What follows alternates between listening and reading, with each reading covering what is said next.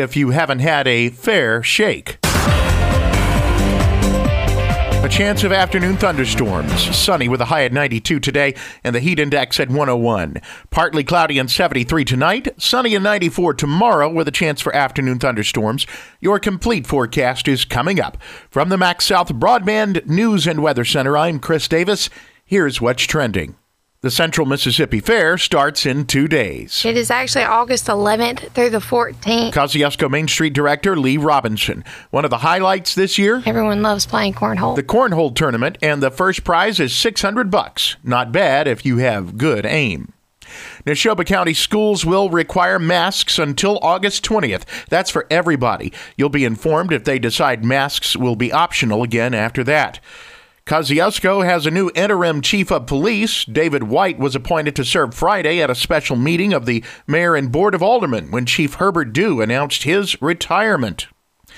Parts of Central Mississippi will be electing a new state senator in November to replace Sampson Jackson, who retired. One of those candidates is Doctor Ming Young.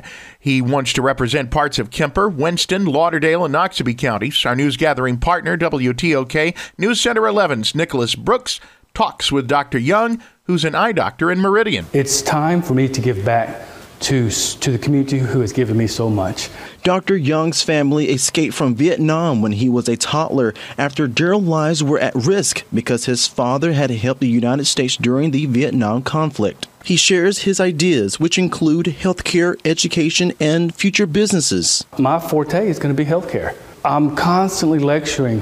Why can't we have some type of preventative healthcare where we budget for things like a nutritionist, say a dietitian, say a trainer, and all into one program. Kim Houston has also announced she will run for that Senate seat.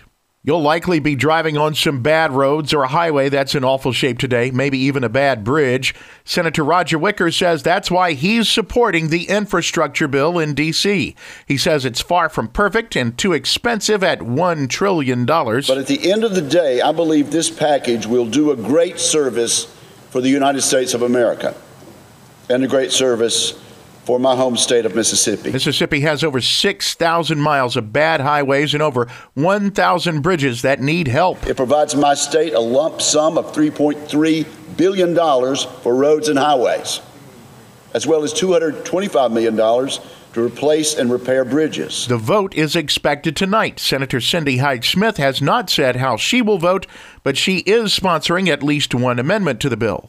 Over two thousand people have tested positive for coronavirus in the past day, says the Mississippi Department of Health. Eight more people have died of coronavirus. None of those reported deaths were in Central Mississippi.